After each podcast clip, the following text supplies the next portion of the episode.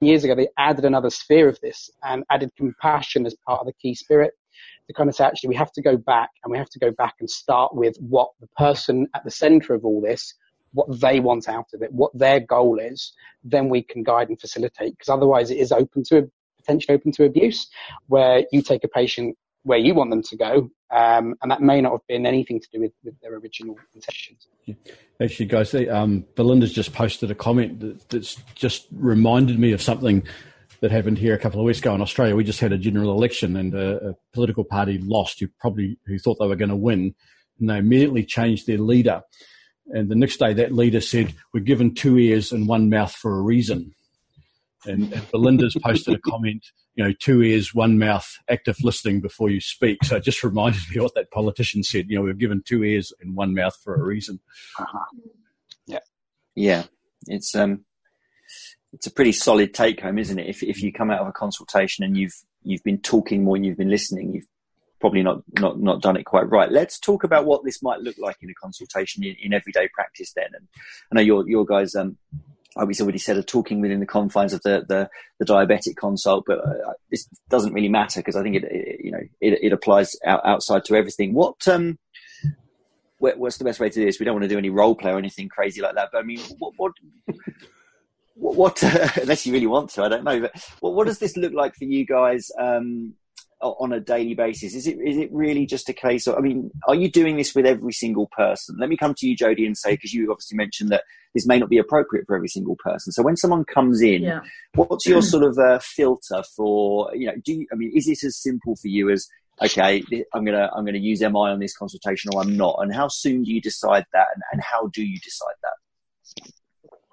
Is really context specific. So if you're working in a diabetic ulcer clinic and um, you've got a, a, a, huge mess of a wound and you have urgent clinical need to deal with that, MI may, may not be possible or appropriate in, in that context.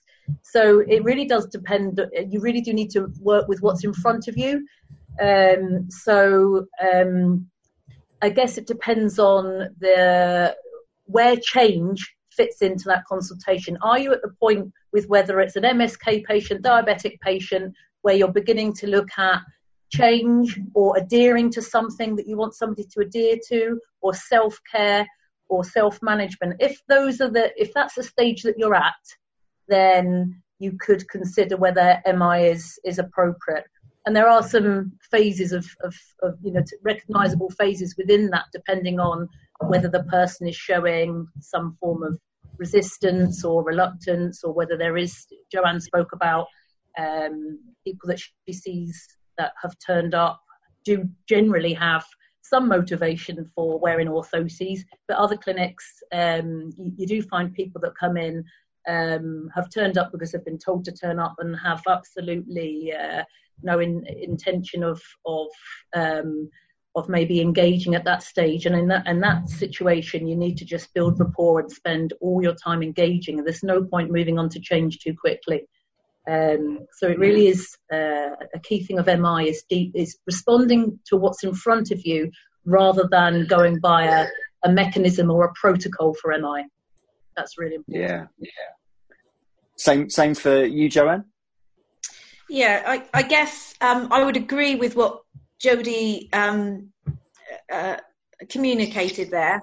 Uh, in my clinical practice, I um, provide insoles for people with diabetes. Uh, uh it's a it's a um, we call it the instant insole clinic, and um, it's set up. People are referred to the clinic to be provided. They're diabetic. They have to be diabetic to be provided with insoles.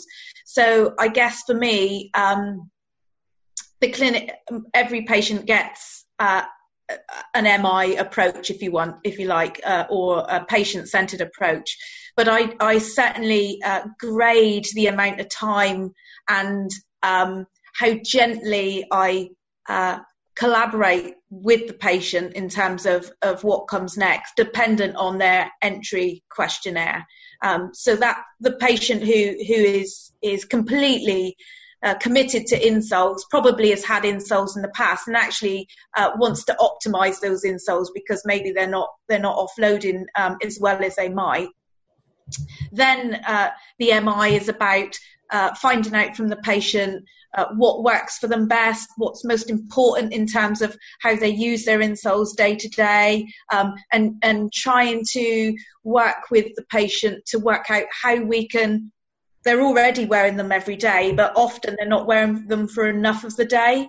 Um, so it's really exploring using MI um, as part of action planning to find out um, on a on a from the moment they wake up to the moment they go to bed what shoes they wear and, and where when and where they wear their insoles and whether they wear slippers about the house and then focusing the management plan and the insole we provide on that conversation. Whereas the patient who comes in who's a two or a three then then I start from from a different start point. There it's um, do you do you know what benefit insoles might have to you. Shall we talk about whether insoles may even be of benefit to you? So so for me i always use mi or the spirit of mi at least but but the starting point, uh, and and how that moves forward through the consultation varies depending on the patient's readiness to change or, or, or and that change may be do you want insoles or it may be how can we get you to wear insoles for more of the daytime Actually, yeah. that, that's interesting, Joanne, because I know I noticed something that I, if you go back to say the barefoot running fad and all that kind of nonsense that went on a while, quite a while ago, there was an extraordinary amount of information online for runners on foot orthotics, mm. and I don't know about you, Ian, but I, I at that time was um, you, you're trying to almost elicit the runner or the patient who's a runner their belief system about exactly, foot orthotics yeah. about foot orthotics before you even suggest that as an intervention. So I, I, I like to be conf- yeah, I like to be confident in how they will respond to my suggestion because I know they've probably Googled it before they came in, you know, and, and do foot orthotics work or something like that. So I think I think that's along the same line, and I, that to me just grew naturally out of what went on, you know, five years ago, six years ago. That, that you just had to start you couldn't just suggest foot orthotics. You had to actually elicit their beliefs on foot orthotics that they got from fellow runners, from Runners World, and those kinds of issues. Yeah, and that's yeah. and that's absolutely what MI allows you to do. Mm. It's it's really getting inside uh, the patient's values and beliefs. Yeah, I think I'm going to have to go and do that course you did, Ian. yeah, well, it's funny, you know, since I since I did the course, I would say, rightly or wrongly, I'm I'm applying these principles to, and I work purely in the sports injury world, not in the diabetic world at all. But but I'm applying these principles to, to everyone I see, and I was trying to work out: am I doing it just because I'm really enjoying the practice, which I think I am. Um, but actually, people, I don't know about you, and I might come to you, Andrew, because uh, you, are hmm. you're, you're using this a lot as well, and we've been talking about this quite a bit. Um, when I ask patients questions about their beliefs, and, and, and I'll actually say things to them like, um, you know, someone comes in with shin pain, and I'll often say to them, "What do you think is causing your shin pain?" And they they they they sort of take a sit back, like no one, no medical professional has ever asked me, uh, because obviously it's it would historically have been considered a bit of an embarrassing thing to ask. They're coming to us for the answers, right? But I'll often I'll say to them, "What do you think is causing your pain?" or, or um, "What do you think caused the injury?" And um, the, the response I get is never negative, but it's always one of surprise. Is, is that is that your experience? Um, yeah, actually, there's quite a few really interesting nuggets that are coming out of this. Um, so when, just to almost hark back to a point made right at the beginning, I remember going to, when I was a kid, uh, the GP I had as a kid, um, he was by far and away the most loved GP at the practice because he did precisely that. And we, we you know, we're going back to the, the, the 80s when you, would go in and you go in with a problem and, and, he would start with, well, what do you think's wrong with you? You know, he used to disarm people a little bit. Um, but you can almost see the threads of that coming through very much into this. Um, what we often talk about within within within MI um, is kind of the, the, role that you take on as the clinician. So whether you are somebody who is you know at certain times needing to do to use MI jargon a lot of following, so you're there having to kind of listen intently and do a lot of active listening. There are other times where actually the role you take on is a bit more informative, so you're actually having to provide a lot of information the patient needs and other times you're kind of guiding. You're kind of doing, you know, you're asking the sort of right questions to, to elicit the person to, to find their way through this. Um, and you kind of all touched on this a little bit now. I think one of the key things that I tend to find really, really useful, moving away from what used to be called the sort of um, chunk, check, chunk method, which was give a bit of information, check they've understood it, and then give some more, you often found, I've often found people kind of give you quite a sort of perfunctory, yeah, yeah, I'm, I'm on board with that. But actually, there might be bits they've misconstrued or haven't really understood. So instead, uh, one of the things I tend to adopt with a lot of patients is the elicit, provide, elicit approach. So I will start with a question about what they understand um, or even what they want to talk about. Then that might lead to a, a question from them about some information they want. So I might then provide some information. And then I might ask them what that means to them. So now I've told you this particular bit of information, maybe this particular facts. Is that something that, you know, how, how do you understand what I've said and how does that now impact your behavior? So if I'm now asking them to make a change in a certain way, I want to find out from them if that suggestion is something that really conflicts with them or if that suggestion is something that actually they could get on board with. Um, so I tend to find that I, I, do typically change my consultation around that. Um, and one of the key things, I think the actual implementation of this in practice is probably the hardest bit for most people, uh, understandably, and it definitely is for me. Um, but I think it's, it, I find it, you know, you can't kind of turn it on and off. You can't kind of say, right, I'm going to start using motiv- motivational interviewing now, having done nothing that was supportive of that before. So you kind of have to have this approach to all patient consultations, even if you don't run through all of the techniques um, in that consultation, even if it is just having that more sort of empathetic uh, and general sort of genuinely concordant relationship with the patient rather than I'm going to be the informant, now I'm going to be the listener, if that kind of makes some sense. Yeah, yeah. Yeah, and actually, um, I was going to come to you first, Andrew, about uh, how we try and um, kind of comes back to the elicit provide elicit concept of how we try and subdue our own righting reflex. Um, mm-hmm. And I, I, was only going to come to you because I know that you and I are, are uh, foolish enough, unlike Joanne and Jody, we're foolish enough to pick fights on the internet with people we disagree with, whereas these two are far too sensible and far too. And, and, Craig, you're foolish in this regard as well. But you know, we've all been guilty of seeing something we disagree with. You know, that classic meme of you know, someone up at two o'clock in the morning and their their their partner saying to them, "Come to bed." You say, "Well, I, will be there in a minute." Someone on the internet's wrong. We've all been there, um, and it's not a good place to be. And and and I've definitely done this with my patients in the past. Craig talks about barefoot yeah. running in, in our world was was the classic where if someone came in and they'd drunk the Kool Aid and they'd read the blog and they'd read Born to Run and they were sitting there in their five finger shoes, um, telling you know with with stress fractures, of course, but telling us how good barefoot mm. running was, and we suddenly, out, you know, out, you know, we get that righting reflex, and we we just hit them with all this information of why it's not good. They they do not change their behaviour. They they right. double down on their beliefs, and, and we we, we get nowhere. So um, I've definitely since I've done this course been picking fewer fights on the internet, which I think is a good thing all round. and actually, I've been correcting people. Um, less quickly. And the the, the yeah. bite that people always get out of me is is overpronation, not a term I've ever loved, and people know that, so they they they go fishing and they and actually people are getting super disappointed that I'm not biting at it anymore. I feel like I'm mature mm. now. I have got MI to thank for, for for maturity, but I mean. Um, what what do you feel uh, Andrew, you're you're a bit like me in this regard, as I know. What do you feel about MI and how it's allowed you to suppress your own righting reflex, not just in your patient consultations, but in your actual life sure. as well? Um, yeah, I mean, I, I, don't think I've been quite as as as good at staying quiet on the internet as I should have been, and maybe that's my sort of valve.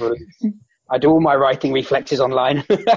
um, to be honest with you, I think I think that's the hardest thing to subdue uh, because you, you can't get out of that mindset. It's really difficult to get out of that mindset of wanting to fix problems. I think we're all wired to want to fix problems. Um, I think the, the and it comes back to this point of ambivalence. Um, and, and, and the moment it clicked for me is when you really delve into ambivalence because somebody will have a good uh, reason for change and people have legitimately good reasons for things staying the same. They'll have legitimate reasons for the status quo being in place. It's harder to move from a place of doing nothing to a place of doing something. So if you then, you know, as Steve Rollnick really put it, vomited information on people, um, which is what we might get into the habit of doing, is just kind of inundating them with all the info we want to give them, all the education we want to give them, you've argued so vehemently on the, on the on the positive case for change that you're actually leaving the person nothing but arguing the case against change. That they want to take up that, that defensive position. So um, I don't really have a have a tip uh, at suppressing the righting reflex. I, I, I stumble frequently, but um, it, it is the hardest thing to, to, do. But the thing that I, I find probably the, the, the constant behavior checker is for me to constantly remind myself that it, it's the patient's agenda, not mine. Um, and actually, if I can just be aware that it's it's it's about them, not me, um, and I know that's, you know, really sort of basic thing to say, but I think we all can get in the habit of forgetting that. You know, we were so keen on making sure that our practice is, top notch. We've done all the right things for our patients that we want to problem solve for them. And actually there are some problems that just have to solve for themselves. So you have to suppress the, the, the desire to, to correct them because you're just going to find that you, you, you piss them off. I think uh, I think Joanne's got it nailed by just not being on Facebook. That's got to be yeah. a great. It's got to be a great starting point, hasn't it? Uh, just talk us through talk us through what, what life is like without being on Facebook, just for a second. I, I, I understand the irony of us being live on Facebook right now, by the way, but um, I, I fantasize about about doing this. You know, I'm not quite about removing myself from technology and going and living in the woods, but I do fantasize about what just taking social media out of my life. And um, tell me what it's like. I don't really know what to say. uh, maybe, maybe this is a time for change. I don't know.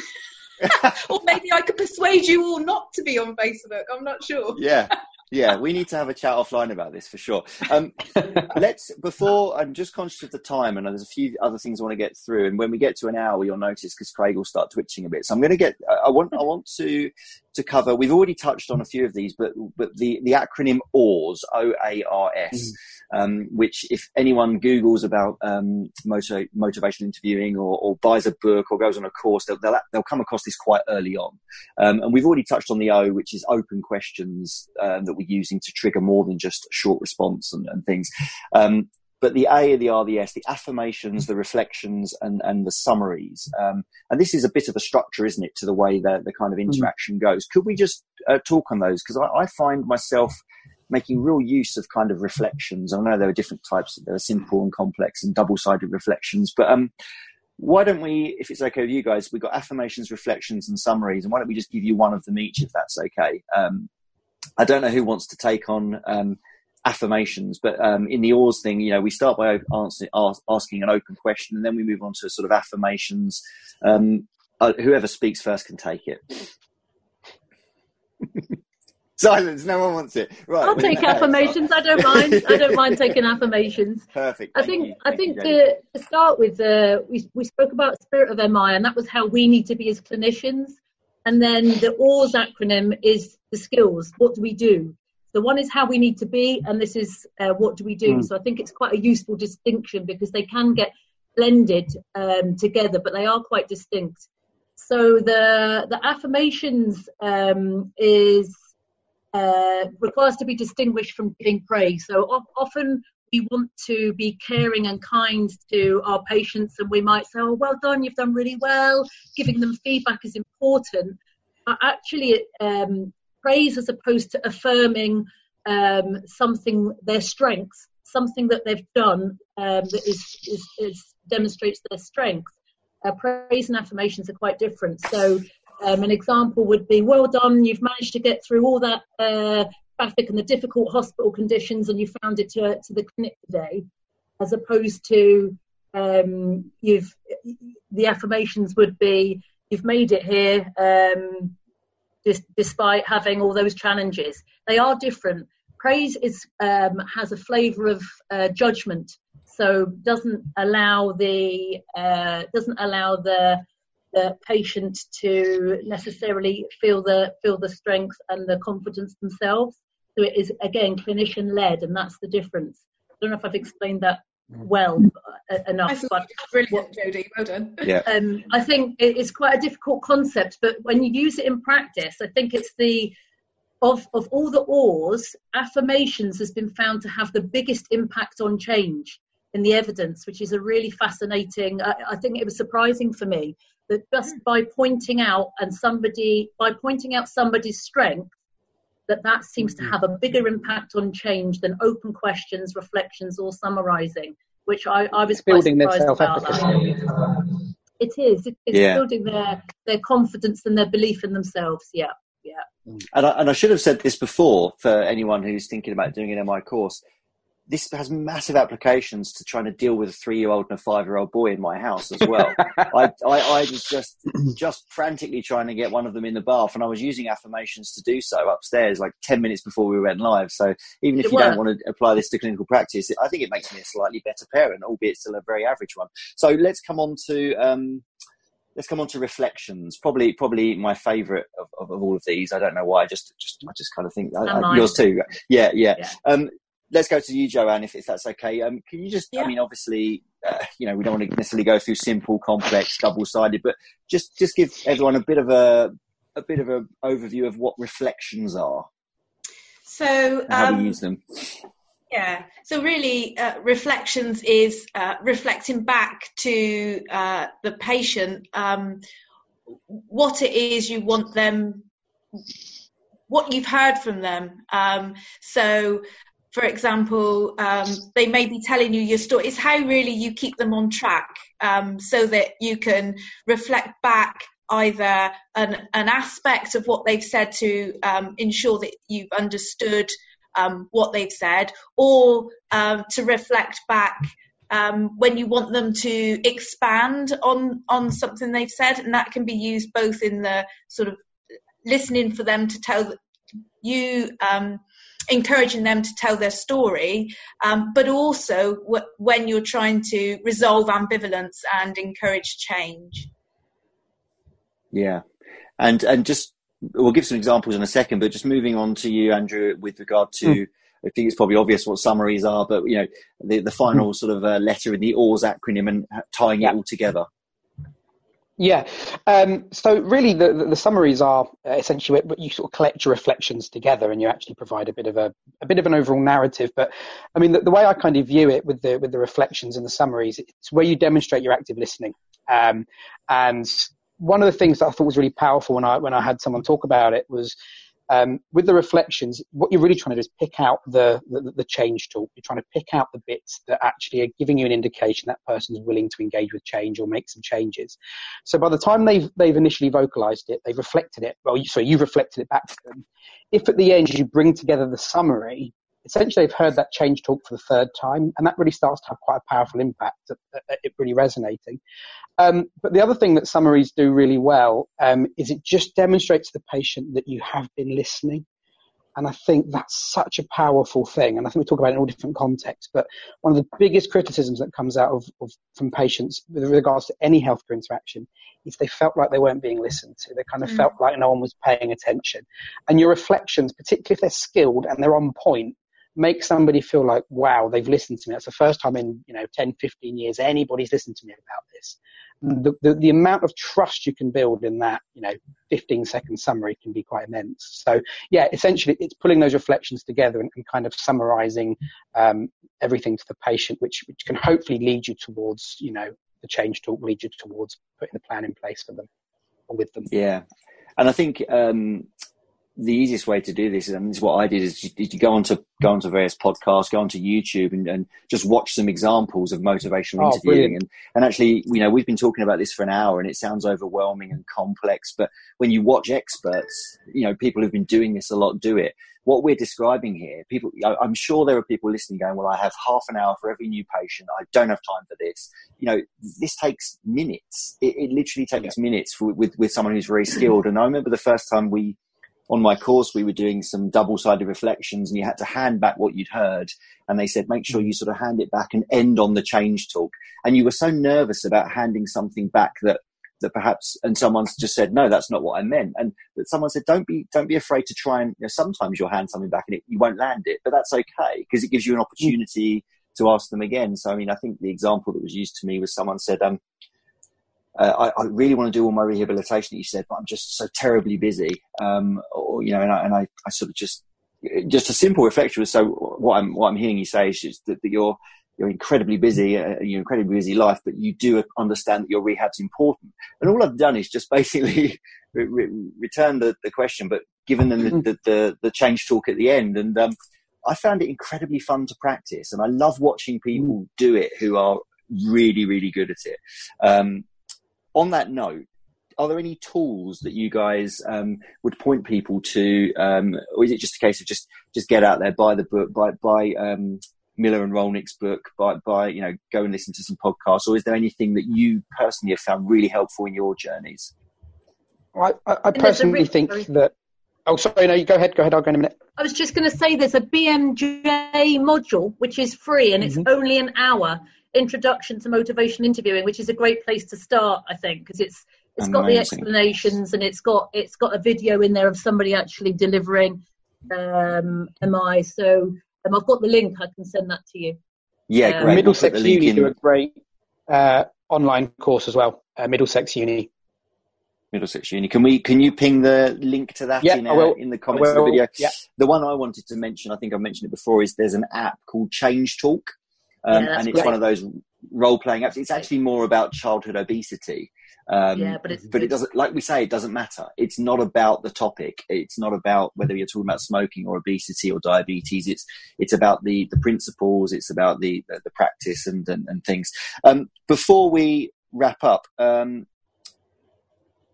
Craig, do we just can we just put up the papers that these guys have published, um, just so people have also got some uh, references they can head off and read with regard to um, the, you know. Um, I'll I'll post links to these in the comments later. But great. Do you want to make a comment on the papers?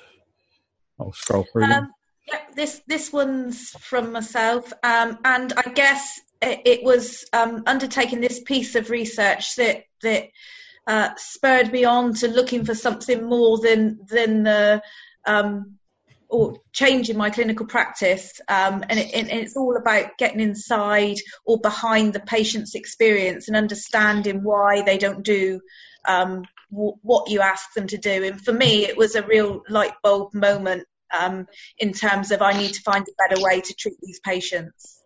Sure. And there was this one here from you, Andrew. Uh, yeah, also in, interestingly enough, um, mine doesn't really sort of delve deeply on on MI as such, um, but this here is like an excerpt from my uh, current uh, doctoral work because um, what I'm really focusing on, I'm trying to really delve into what patients and practitioners um, identify as, as, as, motivators towards good self care practices. Um, so this kind of focuses in around a lot of what underpins MI. So there's the um, information, motivation, behavioural skills framework. There's also some self-determination theory. And if anyone is genuinely interested in getting into a bit of MI, I would encourage them to have a good read around self-determination theory as well, because the, the principles that introduces underpins a lot of what MI's got to uh, got to offer. Sure. And this one, Jody. yeah, this is a systematic review of the literature just to see um, prior to, to conducting um, my own research on feasibility of MI in clinical practice. Um, this is looking at what evidence is out there already for MI uh, to improve adherence pre- uh, behaviours for preventing diabetic foot ulceration. And there is an evidence gap. So, whilst MI has been used in uh, thousands and thousands of different uh, areas, it, it, there's only really one small study of 12 people that uh, it's been used on and that are at risk of ulceration. So, uh, watch this space. Right. Sure. Super. Craig, just you just put the link up to Sorry. Um, yeah, the, the, to the book. Yeah, just trying to get a link to the book that. Yeah, um, I mean that that book is is I think the Bible, but it, it's also quite a big book. There, there is another um, book, Motivational Interviewing in Healthcare, um, yeah. which is much much more concise and let's say clinician friendly um, mm book that that I I like. I agree, Craig. If you just go back to the normal screen, I'll hold it up. I've just got it on yeah, my desk. Oh, you've got. Oh, yeah, you've got it there. I was going to say I've got it here, but yeah, it's good. But yeah, I'll, I'll, link, I'll link to the books. I'll link to the papers. I think the other only other paper we got sent is one, someone shared this paper here has been quite an important one. Uh, yeah, uh, I just I just really like this. This was um, it's, it's, less of a sort of detailed study, more of a kind of editorial piece. Um, but it's really quite current. And one of the things about MI is that a lot of the uh, a lot of the researchers know that it works, but they're trying to tease out which elements of it and, and why it works. Uh, and this particular paper is just a really, really good review of the three main sort of theories around why or how MI works. Um, and it's actually started changing my thoughts on a few things. I recommend people to have a, have a look at that. It's, only a short paper. Uh, it's, it's, a good read. Lovely. So before we wrap up, um, before we thank you all so much for your, your valuable time on a Thursday evening, I'm just going to ask you all one one final question. Uh, well, the same question. I'm going to ask all of you the same final question, and that is to our listening audience. Um, if you wanted them, or for someone that's just tuned in that's missed it all, or, or, whatever it may be, if you could just give someone one take home, and it can be a little snippet or it can be a sentence, whatever you want it to be, one take home. They're completely new to MI. What's their take home from from this uh, from this episode? Andrew, I'll come to to you first. Um, I just suppose it's it's the thing that I found to be most um, sort of salient uh, and the sort of core principle is to sort of remember at all stages that this this is the patient's journey um, rather than our own, and it's it's about getting back into that mindset of thinking, you know, we, we've learned a very specific way of interacting and talking to and even assessing our patients, uh, and actually a, a, sort of fundamental review of this process, and, and again towards that it's their it's their journey, um, and this needs to be truly sort of concordant rather than um, a bit more passive as it perhaps used to be. Superb, thank you. And uh, Joanne, same question. Um, I think probably the most important thing I would like people to take home is the active listening. So it's about uh, making sure that, that the patient it's the patient's story you're listening to. So really uh, um, uh, maybe a different perspective on what andrew said. It's uh, make sure you use open-ended questions and be an active listener. Awesome. Thank you. And uh, finally jodie. You need three times as many reflections as you do open questions for definite. Amazing you love reflections as much as me. I can see it in your face. yeah, open cool. questions aren't as powerful as reflections. That's my that's my experience. Perfect. So read up on reflections and practice them. Excellent. Craig, it's been very quiet from you on with regard to Facebook. Am I to believe yeah. we have had no no real um, We've we've had a lot of questions? people a lot of people watching, a lot of people obviously very interested, but no no questions, just a lot of comments, uh, just, just agreeing along the way. I think one comment, and I, I, I, haven't got time to scroll back, which I found most interesting and probably ref, reflects my opinion. I, I, I mean, I, have I've learned a lot, and I think I'm certainly going to have to go and look, look up more about it. But I think a lot of us have been doing little aspects of this anyway, naturally, because we worked out it's probably a better way to go. But I, I think the whole concept of motivational interviewing gives it a context. It gives us a, a framework, a, a framework to perhaps do what we you know, like I, I, I, can see little snippets coming through, and there was a comment earlier on to that effect that we're, we're doing little aspects of that. I think it might have been Julie might have made that comment. I just can't find it at the moment. So, okay, perfect. As well, probably a good note to finish because we. The problem is if we go over about sixty-five minutes, we have to do this as two podcasts. We can't do it as one because only allows sixty uh-huh. minutes. The video doesn't matter. So, thanks, guys. Thanks. It's been really, really good. The hour's gone quick. We could, as per always, we can keep going for a lot longer. There have been a lot of people join late, so if you come back in 10 minutes, Facebook renders the video so you can watch the whole thing from the beginning. I, I now have a much faster internet, so the video will be up on YouTube soon rather than later, um, and the podcast will be later later as well. So, so thanks, Jody. Thanks, Joanne. Thanks, Andrew. And thanks, guys. Great. Thank you. Cheers. It's been a pleasure. Bye. It's been great.